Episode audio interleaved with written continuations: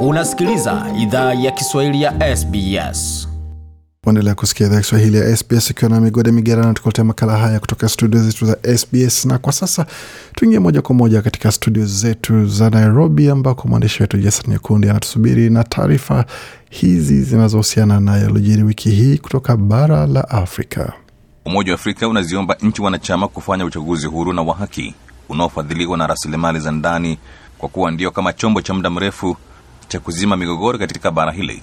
Mwishoni mwa wiki iliyopita, wakuu wa nchi na serikali wa Umoja wa Afrika walikutana Addis Ababa kwa mkutano wa kwanza wa kilele tangu mwaka 2020.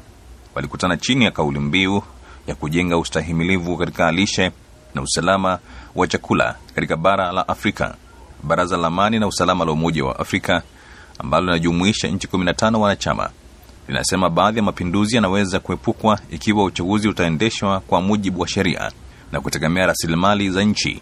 Wakati huo huo, Umoja wa Afrika ulilaani wimbi la mapinduzi ya hivi majuzi ambalo limeshuhudia idadi kubwa ya nchi wanachama kusimamishwa kutoka umoja huo. Burkina Faso, Chad, Guinea, Sudan na Mali zimekumbwa na mapinduzi ya kijeshi na hali ingeweza kuwa ya kutisha zaidi, kwa sababu majaribio yaliyofeli ya mapinduzi yameripotiwa katika Jamhuri ya Afrika ya Kati na pia nchini Guinea Bissau. Lakini kulingana na mtaalamu wa masuala ya usalama George Musamali, mara nyingi tatizo huanzia kwa viongozi waliochaguliwa kidemokrasia. Afrika, vita ambavyo vinapiganwa ni vita ambavyo wananchi ama viongozi wanapigania rasilimali, na vikundi ambavyo vinajitokeza hivi sasa, tunasema kuna ile hali ya injustice ambayo inafanyiwa wananchi, na ndio maanake unaona kwamba kukiwako na mapinduzi ya kijeshi, wananchi wanatoka barabarani kusherekea kwamba wao wanaona hawa wanajeshi ni afadhali kuliko wale viongozi waliopo. Maanake wengi wa viongozi wa Afrika ni wale wanafanya biashara na rasilimali za taifa, wanajiunga na makampuni makubwa makubwa kutoka magharibi kuweza kupora mali ya, mali ya utajiri wa Afrika, rasilimali za Afrika, kujifaidisha wao binafsi. Na mapinduzi ambayo tunayashuhudia si ya kijeshi peke yake, bali kuna mapinduzi mengine ambayo tunashuhudia ya kiraia na mataifa ambayo tayari yalikuwa yanasema wao ndio mababe wa demokrasia wananyamaza kimya wakiona hali iliyoko katika bara la Afrika, wakisema hiyo ndio demokrasia. Manake mapinduzi ya kijeshi yapo, kisha tuna mapinduzi ya kiraia ambapo viongozi wanaenda na kubadilisha katiba na kujiongezea eh, mihula ya kuweza kutawala. Tuangazie mapinduzi ambayo yalikuwako Guinea hivi karibuni, maanake yule kiongozi ambaye alikuwako pale alikuwa tayari amebadilisha katiba na kujipa miaka mingine mbele hali kadhalika taifa kama vile Uganda, tuangazie taifa kama vile Rwanda. Hayo yote ni mapinduzi ya kiraia. Mahakama ya juu ya Umoja wa Mataifa imeamuru Uganda kuilipa Jamhuri ya Kidemokrasia ya Kongo fidia ya dola milioni 325 kuhusiana na vita mbaya miongo miwili iliyopita katika mkoa wa Ituri. Hukumu hiyo ya mahakama ya kimataifa ya haki ICJ, hata hivyo, imekuja kama pigo kwa Kongo ambayo ilitaka kulipwa kiasi kikubwa zaidi cha dola bilioni 11 kama fidia ya vita hivyo vilivyodumu kuanzia mwaka 1998 hadi 2003. Kesi hiyo iliyodumu kwa muda mrefu zaidi katika mahakama ya Umoja wa Mataifa ICJ inayotatua mizozo baina ya mataifa yenye makao yake mjini The Hague imemalizika kwa jaji kuiamuru Uganda kulipa fidia kwa Jamhuri ya Kidemokrasia ya Kongo kutokana na ghasia na madhara iliyoyapata, lakini haikufikia madai ya DRC ya dola bilioni 11. Kiwango hicho ambacho Uganda imeamuriwa kulipa kitalipwa kwa awamu za dola milioni 65 kwa kipindi cha miaka mitano. Uganda imesema kwamba hata hivyo, kuwa hukumu hiyo sio ya haki na ni makosa.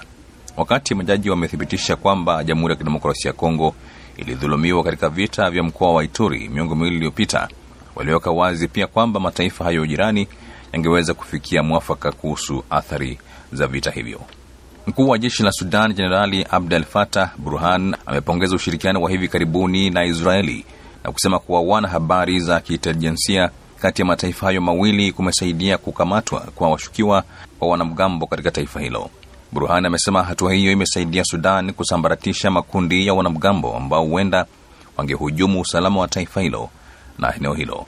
Akizungumza wakati wa mahojiano na shirika la habari la serikali, Burhan amesema ni halali kwa maafisa wa usalama wa Sudan na mashirika ya kijasusi kushirikiana na Israel.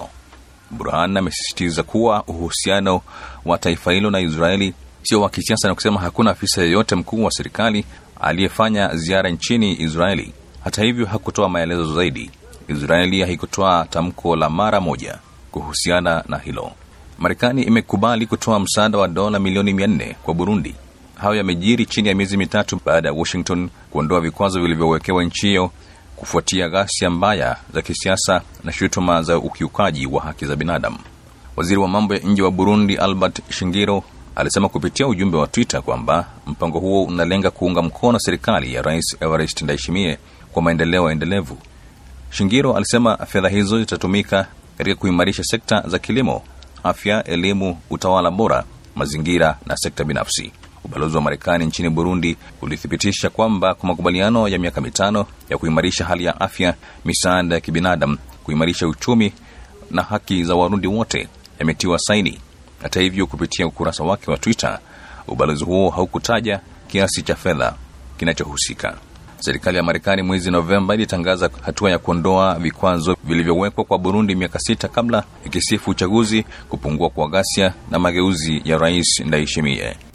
Mwandishi wetu Jason Nyakundi na taarifa hizo kutoka jijini Nairobi, katika studio zetu pale za Nairobi, kitueleza yale yaliyojiri wiki hii katika taarifa hizo zilizogonga vichwa vya habari Afrika Mashariki na Magharibi ya Afrika. Mingi zaidi kuhusu yale ambao umesikia, bila shaka unaweza kwenye tovuti yetu anaoni ambao ni sbs.com.au mkwaju Swahili.